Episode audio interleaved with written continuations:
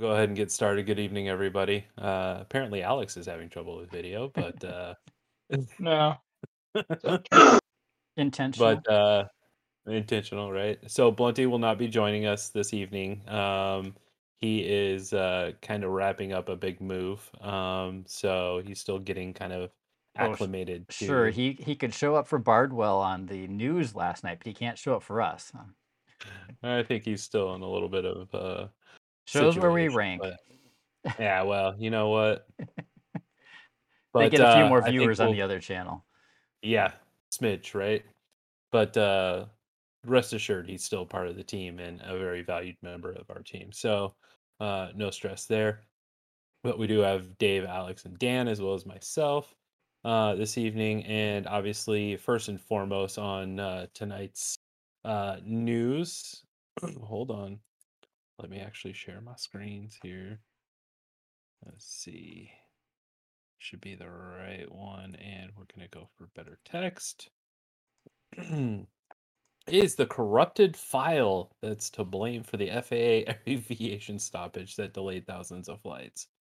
So, just in case the thousands upon thousands of canceled and delayed flights over the holidays didn't phase you, um, today was a complete stoppage where thousands of flights were again canceled um, due to the notices, the notice to air mission system, um, which sends pilots vital information they need to fly.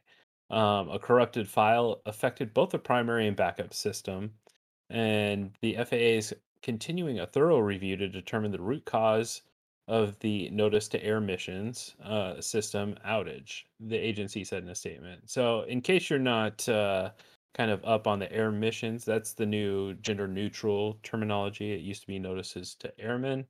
Yeah, I'm really Um, surprised at how quickly that's uh, been adopted by a lot of the news agencies right. and everything. And the FPVFC was on the tasking group that helped recommend that. Yay, Dave!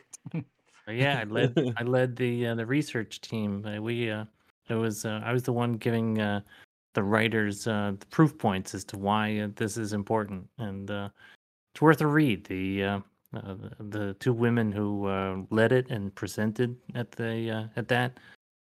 Um, if you're anywhere in the planet and you're you have a relationship with a woman in any manner, uh, this is worth reading. It's important. So our preliminary work has traced the outage to a damaged database file. At this time, there's no evidence of a cyber attack. Um, Transportation Secretary Pete Buttigieg said earlier in the day that officials had not completely ruled out the possibility of a cyber attack, but so far there's no direct indication of any kind of external or nefarious activity. One of the questions we need to look at right now, and one of the things I'm asking from uh, the FAA, is what's the state of the art in this form of message traffic?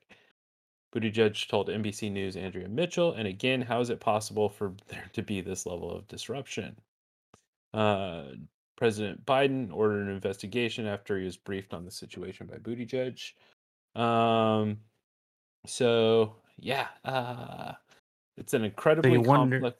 Go you ahead. wonder if they go if they go after and uh, you know try to fix the uh, the IT side of this. If someone it's going to dawn on someone that these things are nearly unintelligible, and then they're going to go after after METARs and uh, what is it, TARs and METAFs? Is that it, uh, Alex? So I mean, there's a whole string of systems that are just so outdated that we have to learn when you take a Part 107, and of course Yeah. you have to learn if you're a private pilot or a commercial Mhm. pilot. Let's see, it's an incredibly complex system, so glitches or complications happen all the time, but we can't allow them to ever lead to this level of disruption, and we won't ever allow them to lead to a safety problem. The FAA lifted the ground stop at 8:50 in the morning, um, and normal air traffic operations began resuming gradually. But by then, airports across the country were already crowded with frustrated travelers and a backlog of flights. So how As long was it down for total?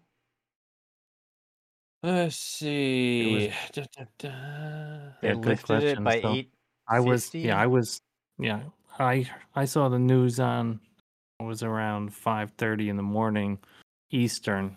So, but I don't know how long it had already They been. said it uh, started there around 10, 11 last night, Yeah. Okay. No goodness. But- So but I don't think that's when they started pausing flight or holding flights. Yeah. So at least a good eight hours, right? So Yeah. explain quickly why they would have to pause commercial flights because the NOTAM system was down. So, uh, from what I understand, um, the NOTAM system is what advises pilots of several things. It could be um, adverse conditions, it could be other flights in the area, it could be um, airspace that's been shut down for one reason or another. Uh, there's a whole host of different things that the notice to air air missions uh, system uh, kind of complies with, and Right. and this is also not wet, not ahead. weather, but any yeah anything uh, in the uh, uh, on the uh, on the airport, uh, in the sky, uh, on in other airport, other aircraft, uh, uh, VIP uh, situations, Sure. uh, So linked for some linked amount to of time, closures. TFRs. for some amount of time, things don't change, and it's not a big deal if it's down. But eventually, it builds up to be. Oh, Correct. there's enough that's changed out there that people need to know about. Right, and there were Mhm. plenty in the uh, in the news saying that this was the air traffic control system, which of course it is not. This Mhm. is a a separate system um, based on uh, fixed characters uh, spitting out uh, effectively teletype type of uh, communications around the, the country. So as of noon, more than 7,300 flights within to and out of the U.S. were delayed, according to the online flight tracker FlightAware, and more than 1,100 flights were listed as canceled. So massive disruption. So let's see. The first sign that this was likely to be a massive incident came around 7:20 a.m. when the FAA sent out a tweet ordering the airlines to pause all domestic departures What? until 9 a.m. They sent out a tweet That's what telling. this I, says. I hope they have a more official channel than just that. They have a blue check? I think all you had to do is pay for that now. That's it. Eight eight bucks and you're in. eight bucks uh, to allow the agency to validate the integrity of flight and safety information as it worked to restore the NOTAM system. All flights already in the sky were safe to land, the FAA said. Uh, let's see. As a let's see, pilots check the NOTAM system before they fly. A notice to air missions alert pilots about closed runways, equipment outages, and other potential hazards along a flight route or at a location that it could affect the flight. Uh, let's see. Today's FAA catastrophic system failure is a clear sign that America's transportation network desperately needs significant upgrades. Um, Americans deserve an end to end travel experience that is seamless and secure, and our nation's economy depends on a best in class air travel system, something that has not been provided for the last several months. The- so cynical New Yorker that I am, I'm thinking, nah, this this would be this would be even over the top for uh, the FAA to set this up right when, during you know right prior to the uh, 2023 uh, FAA Reauthorization. Reauthorization Act. Yeah. Oh, we need more money. Look what will happen if you don't fund us better. Mhm. Sometimes that's the only way you get the money you need. All right. So yeah, big uh, big to do today with the FAA. Um, I'm sure they're they're got a little bit of egg on their face with this one, and uh, hopefully they work to uh, ensure this doesn't happen again. So. Um, next up in the news is the FCC releases a proposed rule to give drones more spectrum access. This is a several, is it 100? And- No, it's longer than that. 114 pages. Okay, I 114. still need to read all 114 of those pages. Yeah. Mhm. I'm getting I there. haven't haven't gotten there yet, but uh, the FCC proposed new rules on Wednesday that would improve wireless communications on unmanned aircraft systems by allowing access to the 5 gigahertz band. Building off a 2020 report advocating for UAS access to the 5 uh, 5030 through 5091 megahertz licensed spectrum, FCC officials look to bolster the capabilities of UAS in critical missions, including disaster relief and consumer uses. Um, it's past time that we assess the availability of wireless communication resources for the increasingly important remote pilot uh, piloted aircraft activity we rely on today. FCC Chairwoman Jessica Rosenworcel said uh, Wednesday in a statement, the FCC must ensure that our spectrum rules meet the current and future spectrum needs of evolving technologies such as unmanned aircraft systems. which can be critical to disaster recovery, first responder rescue efforts, and wildfire management. Um, FCC officials are looking for input on the safety measures that may be necessary to help UAS operate uh, across flex- flexible use wireless networks. The agency is also requesting comments on ensuring flexible use spectrum bands could support aerial drones and devices as well as terrestrial operations without interference. Let's see. The rule additionally requires that UAS operators obtain a formal license to ensure compliance with uh, current airspace law. This would further permit operators to communicate with air traffic control and other aircraft within the spectrum band. So let me pause here for a second. So the FAA says don't communicate with air traffic control. And then the FCC says communicate with air traffic control. Which is it? Well, we've got just- we've had numerous um, uh, DAC and AC uh, recommendations that were accepted by the FAA, which were that uh, we desperately want uh, UAS pilots to be able to talk to aircraft. We did not, Mhm. and we were explicit that we do not want to talk to air traffic control. And uh, members on the various uh, committees representing, I mean, they were their um, ACTA uh, members, so union members of the air traffic control management organization. They're of the same mind. They would love to have uh, UAS pilots talk to crewed uh, aircraft. They do not want a a required data flow of uh, chatter coming in from UAS pilots. They would Mhm. like to be able to talk to them in a in an emergency, and this would be beneficial. So interesting. So what's Um, what's also what's very very curious is they just lobbed that. So a couple of comments on the whole FCC thing. If you're if can I, can I jump in or Yeah, did you want to say more? no, no, go ahead. So the one is that they most of this has to do with C2 or command and control that they dropped in communications is like where where did that come from? I mean, very it's great that it did, but uh, and on the same spectrum question. So there so far I've identified three major areas of this and I think you uh, picked up on two of the three, Josh. One is that it's allocated spectrum. Great. So this is 10 years reminds me of uh, gross point uh, blank. 10 years! Uh, so it really has been that long that they've been um, asked to work on this. And of course this was in the um, uh, faa reauthorization act of 2018 it's section 374 where the fcc was told to work with the faa and the ntia to fix this and create allocated spectrum. So that's great What's interesting is every time you see a reference to the 5 gigahertz uh, band, there's no reference to 900 megahertz. So the the, Well, they con- here in a the congressional did they? Oh, good. Yeah, so I've, I've not touched with- that. Interference with other networks is the primary concern for permitting UAS access to the spectrum band, particularly with increased business and consumer needs. The congressionally mandated report supported access to the 5030 through 5091 megahertz band and raised concerns over the pro- proposed access to the 960 to 1164 megahertz band. Right. So there most definitely were concerns, but there are concerns on the 5 gigahertz as well. but Mhm. the you know so i'm i'm nervous that what we might see is an elimination of uh, the availability of the 900 uh, megahertz uh, range and so uh, that's what crossfire uses uh, predominantly for their long range stuff Yep. uh, so the next is you need a license for this so that's bizarro um, in the sense that today if you fly a private aircraft you can just check a box and use a, a radio in your aircraft and you do not require an FCC license.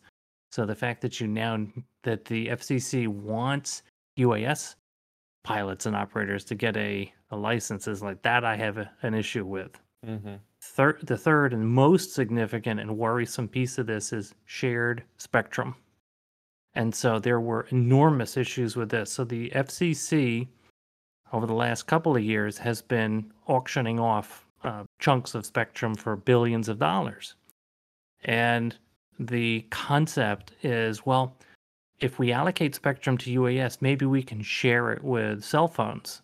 And so that you know the UAS can just release the spectrum if they need it if we're hitting a uh, a capacity situation because you know they're just aircraft, right?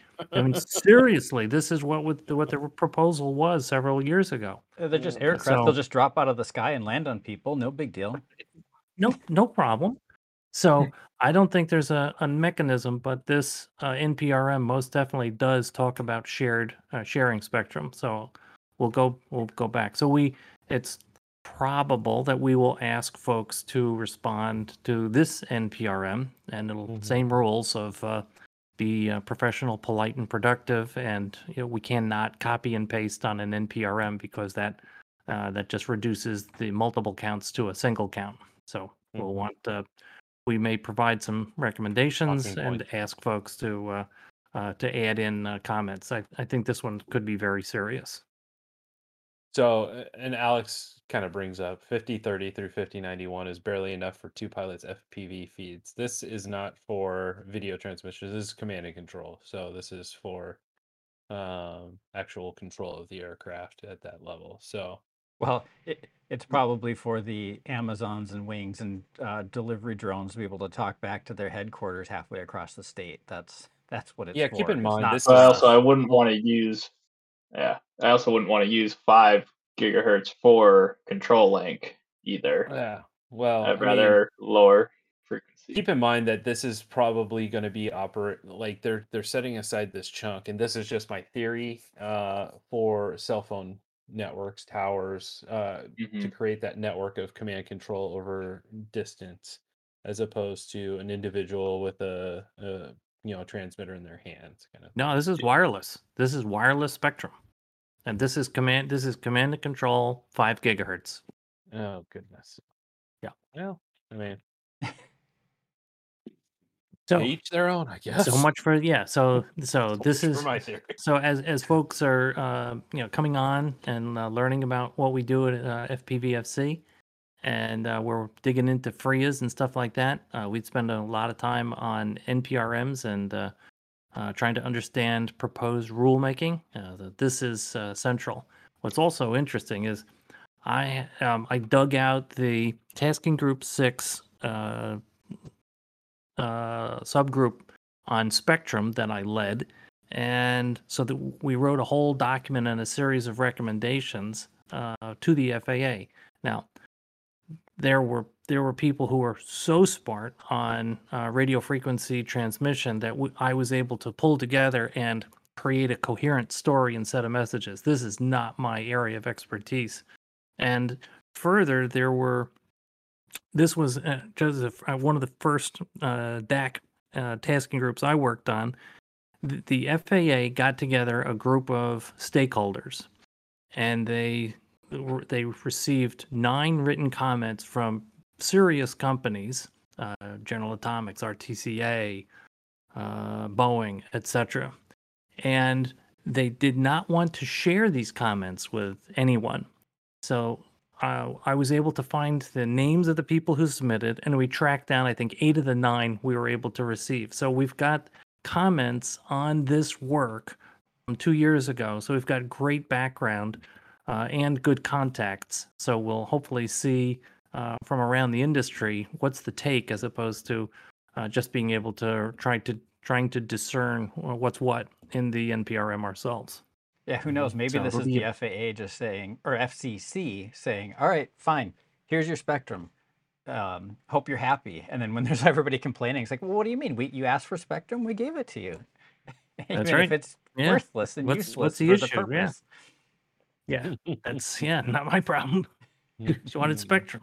Yeah. So we'll so this one is worrisome, but uh, we'll see how this goes from, and we'll see also uh, what some really smart people in this space uh, what their reaction is. Mhm. Yeah, I wonder if the in, will the comments be public like they were on the remote ID, or is that should a be. normal Well, thing? every comment on That- an that's NPRM should thing. be public on the Yeah. Federal Register. Right? Should yeah. This is a formal NPRM. They they should be public. All right, so this comes out of my home state and uh, actually same local area as myself. So do it somewhere else. Glendale, Arizona residents asking Walmart to stop drone delivery service. So uh, this is just a couple miles north of me. Um, but people in a peaceful area off 59th Avenue and Bell Road were in for a rude awakening when they saw Walmart begin testing their large delivery drones. So you're not Residents- buzzing the you're not buzzing the homes there uh, with the FPV to just uh, stir things up a little. aren't- No, not at all. Residents say uh, it sounded like a helicopter flying directly above their homes. It sounds like a hornet's nest that's been kicked up, said Mike Baxter, who lived in the neighborhood for five years. The drone, spanning multiple feet in diameter, can deliver items weighing 10 pounds in 30 minutes. I'm not against drones, but do it somewhere else. It's not a necessary service here. Bimby. Baxter says he moved here for privacy and quiet. Now he says both those things are being violated. Yeah. I'm not sure Yeah. the Those- delivery drones are really invading your privacy all that much, but the quiet for sure. Yeah, sure. no. I mean, yeah. Autumn Johnson, another home said homeowner says the noise is alarming, but more concerning is the lack of regulations and laws for delivery drones in neighborhoods. Yeah, I read that and I was like, oh yeah, we need more regulations. I really think Mm. before this comes, some sort of a pervasive technology that there need to be parameters in place to protect those kinds of concerns. Uh, there are. Mm. I know, right? Uh, So let's see. So uh, they reached out to Walmart about the concerns and received the following statement: "We care deeply about the communities we serve and are always appreciative to hear feedback. Customer safety and pri- privacy is a top priority, and we'll continue to work with community members to ensure our delivery methods are consistent with their needs and desires."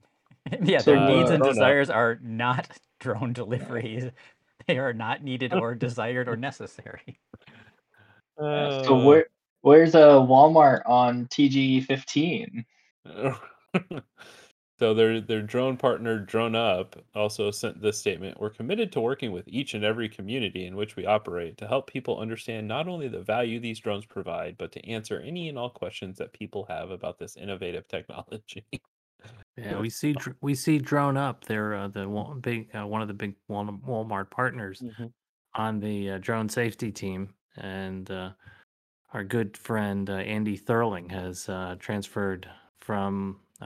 He was left Air and joined uh, DroneUp, so he's. Uh, uh, we see him uh, working with us there. But I, I agree with Alex. There's there is I don't believe any visibility of DroneUp or Walmart on any of the DAC work that that we've been involved in for the last couple of years. Yet, yet Walmart has a an area staked out in Arkansas that is almost the entire state. So a little bit of pull from Bentonville. oh yeah 100% walmart employs so many people it's ridiculous i think they're at least last time i checked it was like 2.1 million people worldwide and That's crazy. Uh, the funny fact about Walmart, here's the here's the funny fact is if Walmart were to say, "Yeah, we're done, we quit, we're going out of business," not just the 2.1 million actual workers for them, but all the vendors that supply them goods would go Yeah. under. I mean, it would be a, a crash of a world economy almost. I mean, it's they're that big of a company. It's Yeah, it would be a measurable effect to the uh, GDP of the United States. Yeah, and abroad too. I mean, Yep. so interesting, interesting subjects. So, all right, uh, Apple Watch attached to attached to a drone helps detect gunshots. Um, Norwegian software Triangula has come up with a novel way to detect the position of gunshots using the unlikely combination of a drone and an Apple Watch Ultra. In a post on LinkedIn, Triangula's chief commercial officer, Marius Marentz, posted a photo of an Apple Watch Ultra attached to a drone using nothing more than the standard Apple Watch band. In the post, Marentz said, We can use an Apple Watch as a sensor in our gunshot detection system. Today, we mounted an Apple Watch Ultra on a drone. This is so cool.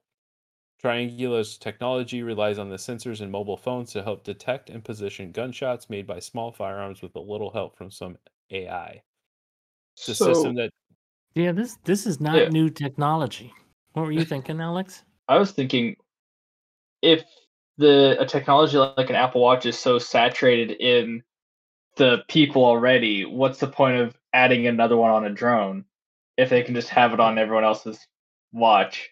Have everybody Well, who's I mean, carrying one right now a- just be part of the system. It's it's just Sort of the way that's the probably fi- an easier way to network it.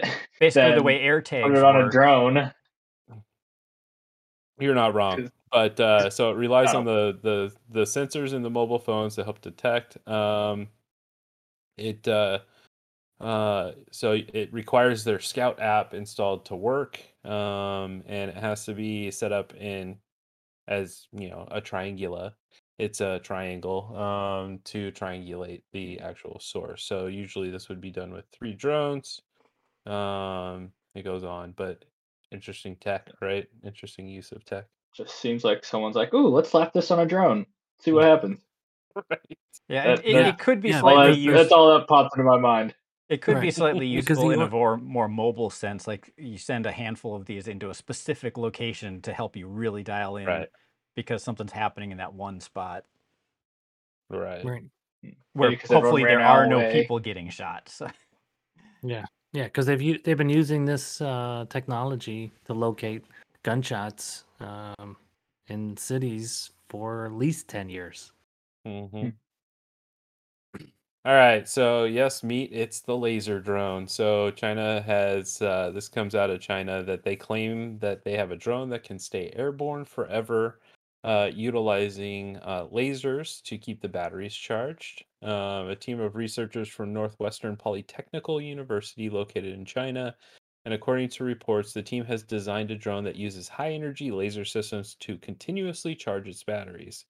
Engineers outfitted the drones with a photoelectric conversion module, which converts light energy into electricity that is then fed into the drone's battery pack. Um, typically, laser systems are used to zap drones out of the air, but this system would essentially be the opposite, as laser systems would be able to lock onto the drone and keep it charged from great distance. Um, in order to put the drone and laser systems to the test, the team of researchers developed an algorithm specifically designed to track the drone. Um, and uh, the team reported that the laser system was able to effectively track the drone across various environments, lighting conditions, and weather conditions. Um, and then they also use a system to dynamically uh, change the laser intensity based on distance from the drone, um, increasing uh, the intensity of the laser the further it's out, and decreasing it uh, the closer it's in. So, pretty interesting. Alex, do you have any What idea? happens if I block it? Ooh, yeah, Well, you're got to be a charging fair the amount battery, of so energy. theoretically, the energy would. I mean, you'd still have battery power for the Well, time you after a while, the battery chemistry is going to be shot, right. After And then- charging. and then how's this? How's the system going to handle all those vibrations? Because that's a lot of fatigue and cyc- Mhm. cyclical loading. Yeah, I was gonna say I, I agree with me. It might be using uh, capacitors as Hmm. well. yeah. To store energy, those are a little bit more resilient. But what were Um, you going to add, Dave? I was wondering if what's the analogous to line loss in something like a laser. I, even if they're Mm. changing the amount of power based on distance, then it is something Yeah. analogous to line loss. what happens if it Yeah, gets I foggy? wonder. Too many birds fly between. Burn the fog with the laser. so you're going to blind uh, the whole population. So it says uh, if it does say that uh, they additionally tested included or sorry, additionally the tested system included automatic dynamic laser intensity tuning, which was successful, increasing and decreasing the laser intensity based on proximity. And then uh, let's see. Furthermore, the team behind the project reveals re- uh, reported details of a protection algorithm that is designed to adju- adjust the laser beam's intensity when an object gets in the path of the laser. So no Like- blind birds, hopefully. Yeah, to, or to or to XJet's point, uh, the cockpit of a crewed aircraft. hmm yeah. So let's see. This just in: a flock of blind birds just crashed into the Empire State Building. Yeah, we're a little sensitive on things crashing into buildings in New York. oh my goodness. All right. Uh so we've got uh this is yeah, it's kind of weird. It doesn't give a whole lot of information, but Mich- uh, Mississippi State University uh, has been tapped to lead a research uh, lead a major uncrewed aircraft systems research testing and evalu- evaluation project on behalf of the U.S. Department of Homeland Security. Um, the wording it uses in here is a little strange, but let's see. Uh, Homeland Security Office of Procurement Operations, on behalf of the DHS Science and Technology Directorate, has awarded MSU a five-year contract with a funding ceiling of 18.7 million, uh, including approximately 4 million of funding awarded fiscal year 2022. Um, the Raspet Flight Research Laboratory will spearhead the effort under the new contract with DHS. MSU will continue to scout, evaluate, and test emerging UAS technologies. MSU has also been tasked with developing a cost effective prototype UAS that is customized specifically for DHS needs and incorporates capabilities beyond what is currently available. Like what? I'm curious on that. yeah, blah that blah blah wording blah right blah. there. Yeah, there's no there's no content in there. It was Yeah. that was word salad. But it's just like, okay, so what capabilities are yeah. you looking for? Twenty-two what's million dollars for something. Hey, the interesting news is it didn't go to Embry Riddle. Right. We gotta. So who's the who are the senators from Alabama? I mean, that's So uh, 20, 22 million kind of a nothing burger, but years. just strange wording on like I mean, there's a lot of capabilities on drones, so what exactly are you looking for? I'm I'm questioning that. so Hmm. anywho, uh and then last but not least, and I'm trying to f- I don't know anything about this one, Dave. You probably have to take this one. But uh safety Okay, yeah. management This systems, this right? really so this we'll read more about. Um, we we didn't have to dig into this, but I'm really nervous about this because this says that uh, so SMS, the safety management system, is uh, the all-knowing uh, dancing bear in crewed aircraft for safety management, and so it's tomes of uh, uh, of procedures and things that keep uh, aircraft safe, and that's a good thing. the The challenge, and we had we we went over this in a in the safety culture uh, DAC, and uh, including the now chair of the uh, AAAC, uh, Houston Mills, we all agreed one size does not fit all. And everyone was adamant that, yep, SMS is good for heavy, heavy lifters that are 150 miles out beyond visual line of sight. But for a toy, it's a ridiculous requirement to put something as heavy as SMS with logs and education and uh, audits, etc. This document appears to say we're going to extend SMS, uh, all of the bureaucra- bureaucracy associated with it, to aircraft manufacturers. So that to me means that includes uh, SUAS manufacturers. So because drones are aircraft. So any rule that applies to aircraft therefore apply to drones. exactly. So So this Yeah. article is saying specifically It also GE depends. Aerospace, Boeing, Bell, Pratt and Whitney, and Sikorsky are among the manufacturers affected by the new rule that have approved programs. Let's see. So the other thing, so air, when the FAA mentions aircraft, it doesn't always necessarily include UAS because uh, one of the other uh, proposals I saw was an extension for aircraft registration to seven years from three years, and I thought it included UAS, but uh, further looking into it, seemed as it didn't include UAS and it was for full normal full scale aircraft and not UAS. So there's a decent chance that that didn't um that, that doesn't include Well, it's- UAS It's probably not intended to apply, but or type but it doesn't include type certified aircraft, which there are type certified UAS for certain operations. Absolutely. BVLOS and you know any significant BVLOS uh, aircraft is going to be type cert.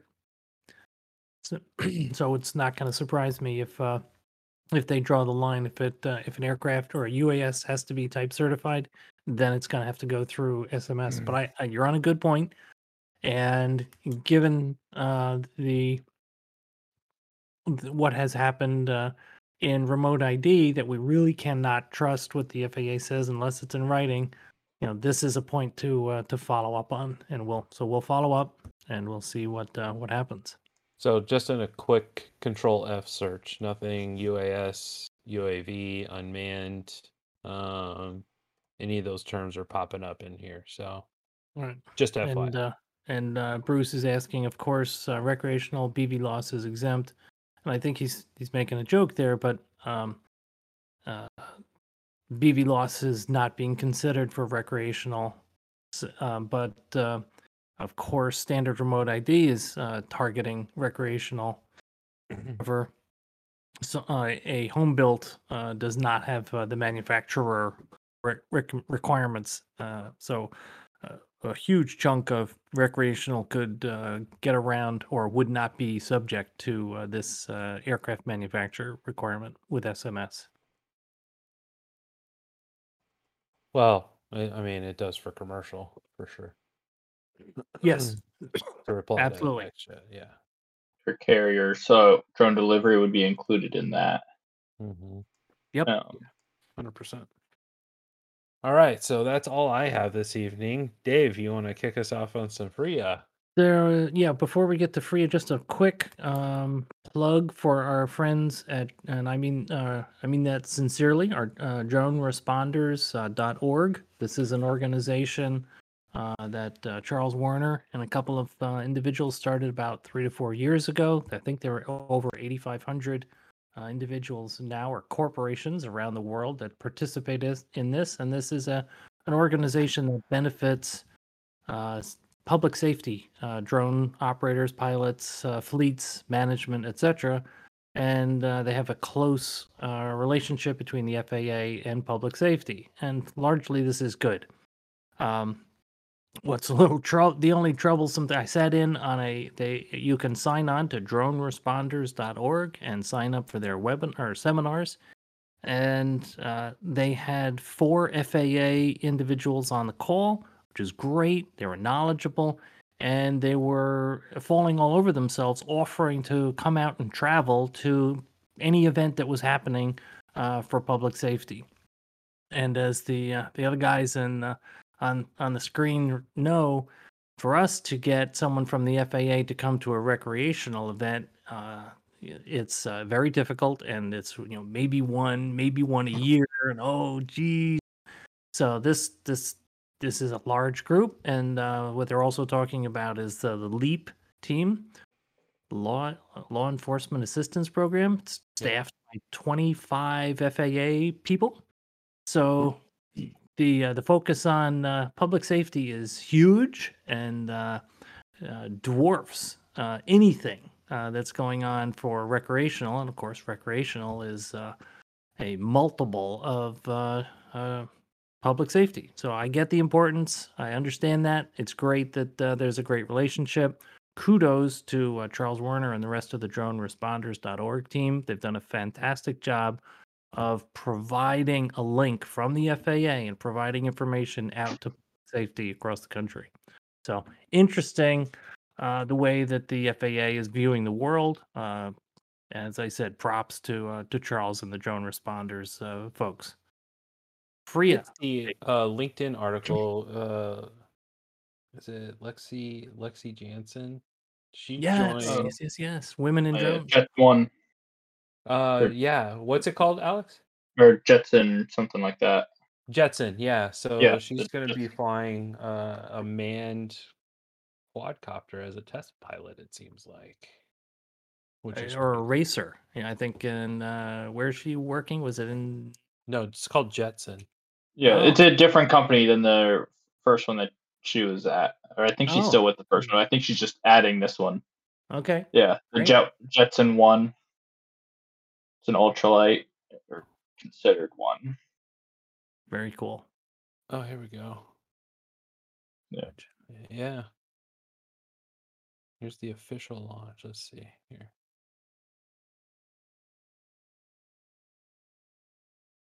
See if I can do. Ah, of course.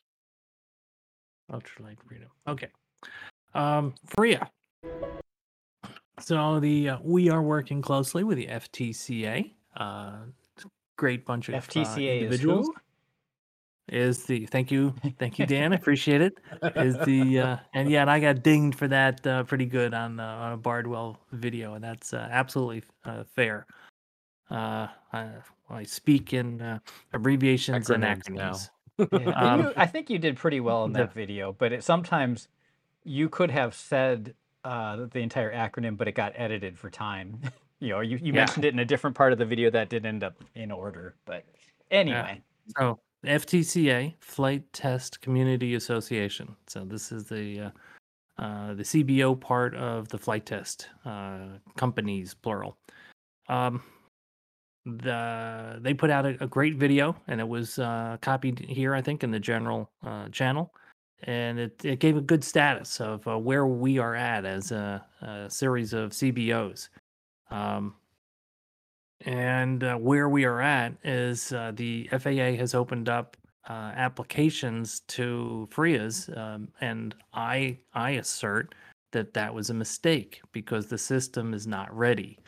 Uh, it, it anyone can uh, submit an application, and that's not how it's supposed to work.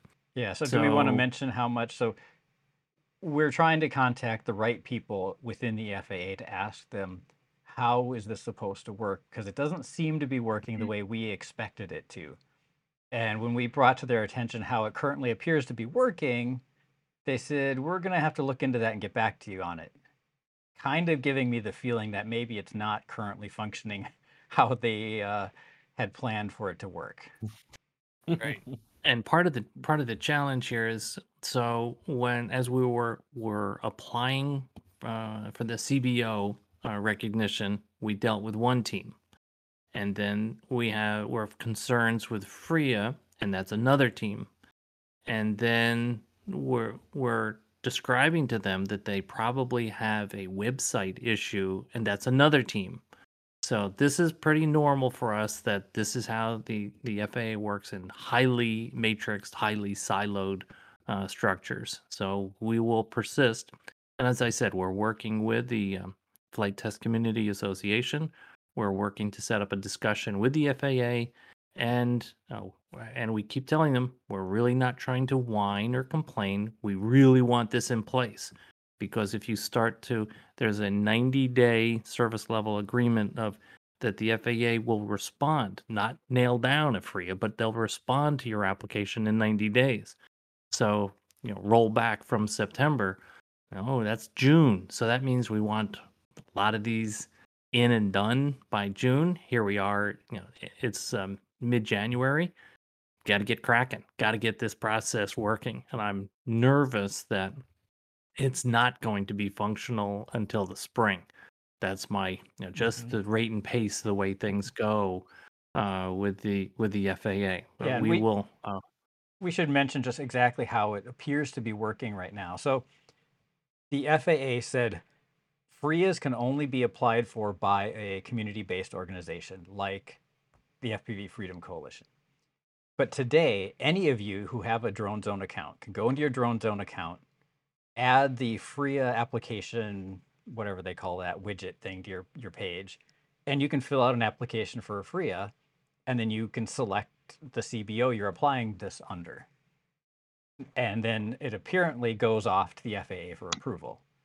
Now that doesn't show up under our our CBO community-based organizations dashboard with the FAA anywhere. There's no process for the CBO to be involved in this at all. That just doesn't seem like how the rule sounds like it's supposed to work. right. So we are um, with uh, the Dan's great background in IT. We will uh, get through this from a perspective of doing it intelligently, securely, respecting private inform- uh, information, uh, and we hope that uh, there is a single repository for the information, and that should be a uh, an FAA server immediately adjacent to the uh, NOTAM server. I hope air ga- air gapped. I'm hoping.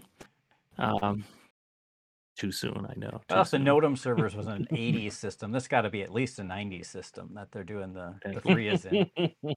Yeah, yeah. At least only 20 years old. Um, so uh, we're on it. We're working with the FTCA. Um, I've also saw, I think that the the AMA said that they are uh, accepting uh, applications, and so, but haven't processed them. but yeah, the But haven't started processing. Yeah, they they said, "Oh, the the FAA has accepted applications but has not started processing them." I, I'm not sure about that, and so it would not surprise me if we had to tell people, "So you put a, an application in? Yeah, we're going to need to redo it." That's that would not surprise me even a little.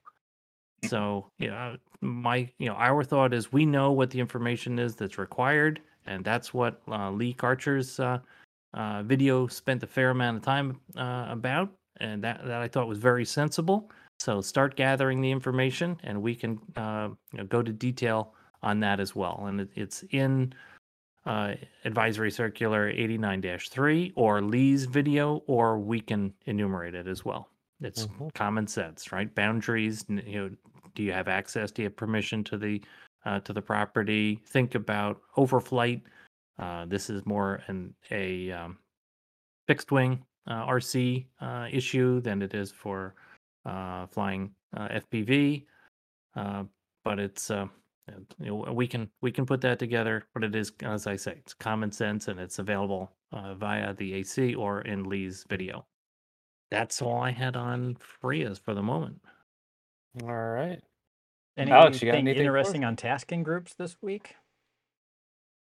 Well, we're jumping. It's uh I think we're going going to m- say my my New York. I think we're gonna, you know, I think we're going to make the March date.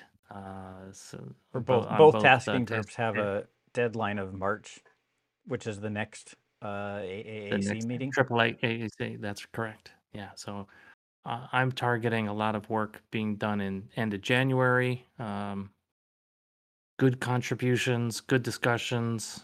Uh, I think so. I, th- I think it could be useful to the FAA, and uh, we've started up a an EV law or so uh, extended visual line of sight uh, subgroup in tasking group 15, which has to do with what can industry do to help accelerate the promulgation of BVLOS uh, rules, which were stated in the B Beyond Visual Line of Sight 14. Aviation Aviation Rule Commit uh, Committee. committee. Yeah. Yeah, that was 14. Uh, that's I thought that 14, was tasking Alex. 14, not that's, that's that's that's 14. My apologies. Okay. You're absolutely right. So we've got a uh, subgroup going on that, and this is uh, has everything to do with um, uh, low low altitude flight, shielded operations. Um, It's exactly the kind of thing we would love to have for recreational FPV flight. Would be, yes, Right. you're behind your goggles, you're still flying around trees, you're out of direct visual line of sight, but you're close to yourself. It's not like long range package delivery beyond visual line of sight. This is local. It's not like it hasn't been done before. It's been done every day with no injury, I mean, no problems. So it really shouldn't be that big of a deal for it to exist for us to use. Right. On a related topic to shielded operations, I knew there was something I also wanted to mention on the uh, drone from the drone responders uh, web, web webinar. Michael O'Shea, the FAA, said we're working on masking, and so masking is akin to it's not Shield. it's not three bar equal or equivalent, but it's a you know it's re- related to related to shielded operations. So Michael O'Shea, FAA, we're working on this. This will be 107. We're excited about it. You know, we'll have it pretty soon. Hmm. Soon. So five years from now. Yeah, well, it's you know they're they're fixing to work on it. Maybe four and a So- half if we're lucky. Right, and uh, I bring that up because uh, I we still have yet to hear back from uh, Kevin Morris, who said in an Alien uh, Drones interview shielded operations not going to happen, and we we honestly feel that that's not the case. There's uh, the FAA spent three hundred thousand dollars out with uh, Assure universities to study the veracity of it, uh, and we know that uh, their rulemaking is working. Uh, their rulemaking organization is discussing it. It was a significant part of the recommendations in the Beyond Visual Line of Sight Aviation Rulemaking Committee, and now we see that the uh, the organ the group of people who are working closely with uh, public safety are also involved in it. So that's a lot of triangulation to Mhm. and and I've spoken to the assistant to the executive director who said yes, you know, we're absolutely working on it. So that's like five points of triangulation. So I- I'm convinced that that's you know it something might happen. And, you know, there's there's positive you know it's a positive vector in that direction. Interesting. All right, Alex, you got anything for us? Anything going on? Racing racing schedules dropped. Well, What that's been out about- for a while. I know. I'm help. I'm helping here. How about uh, cour how about courses or uh, tiny whoop races? I haven't done any. Uh, there's a couple tiny whoop races. A couple month. There's a tiny whoop race about There's a month out, but There's a big one coming up Uh, in uh, this month in Arizona, isn't there? there's the Whooptop- Whooptopia, Whooptopia? stuff. I don't really pay too much attention to that. Uh, I know. I'm I not- know. It's I don't- little, I don't. stuff. I don't pay. Yeah, I'm not too involved with the tiny whoop stuff. I I got one, but I don't stay too involved with it. I prefer the five inch and uh, speed and outdoors. Yes, I can I can relate. Plus the uh, the the whoops that I have had in the past, the graphics was was underscore was awful. Now I have an HD zero whoop. The graphics are amazing. nice. Cool. Dan, you got anything for us this evening to wrap us up? No, I think we covered everything I wanted to make sure we talked about in this meeting. Um, I would like to give everybody in our Discord server or everybody else who's watching on YouTube, which has a much higher viewer count than we usually get over there, um, give you guys a chance to ask questions. Is there anything we didn't cover? Is there something we should be covering? Is there something we can answer great. now? If not, uh, definitely feel free to ask us anytime, and we'll we'll do our Yeah. best to get back to you. Absolutely. What's the capital of Peru? I'd have to Google that. Yeah, we could probably help you out there, XJet, but preferably the questions are more related to FPV and FAA regulations. But you know, Peru's important too. It's like Peru- uh, you know, I w- I went into uh into a physician's office and you have to fill out these forms and it says uh, what's your complaint and I said uh, climate change. You know, so In case anybody's wondering, I looked it up. It's Lima. I should have known that. the letter P is Mm. also the capital of Peru. yes. ah, Mike FPV. All right. So Mike Mike- FPV says, I just joined and I'd like to get more involved. Who do I reach out to? send it to me. Yep. Uh, if you Uh, haven't, absolutely. there is a volunteer form on our website. Um, you could try filling out, which somebody just did today, and I don't know if that was Yes, you or somebody else, but this is no Da- that was Dave in Honolulu that sent that. okay, maybe it's Mike Dave FPV in Honolulu. Let's see. Did fill it out last week. Okay, we'll look for it, Oh. Mike. I didn't. I got the one from today, but I'm not sure I got one from before that. Let me look. Otherwise, getting- definitely reach out directly to Dave Messina. His email address is on our website. Uh, if you don't get a response from us, or yeah, he, Yeah. it's posted right there in our chat too. Let's see. Da, da, da. Form submission. Wait. I think zero two is talking about a previous thread from earlier today. He's not in Mhm. the, the live chat. Okay, thank you. Any other questions from on the YouTube side? Um, I don't No. see anything for us to All answer right. there. All right. Well, with that, Hey, I will. XJet, at least at least it's on the wall of the uh, of the diner. I, I appreciate Which that you said it's on the wall. You know, it's in the kitchen, it- or it's in it's uh in it's out in the dining room. Thank you, and we'll leave it at that. And You just it have it says- all over your background. Just These like- East Coasters are always happy when you say the word diner too. so. Diner. Yeah, we're going to a diner. Yeah. After after drinks, we're gonna go to a diner. All right. All right. With that, guys, have a great uh, couple of weeks. We'll see you in two. And uh, yeah, have fun flying, guys, if you're flying. Thank you very much. Take care.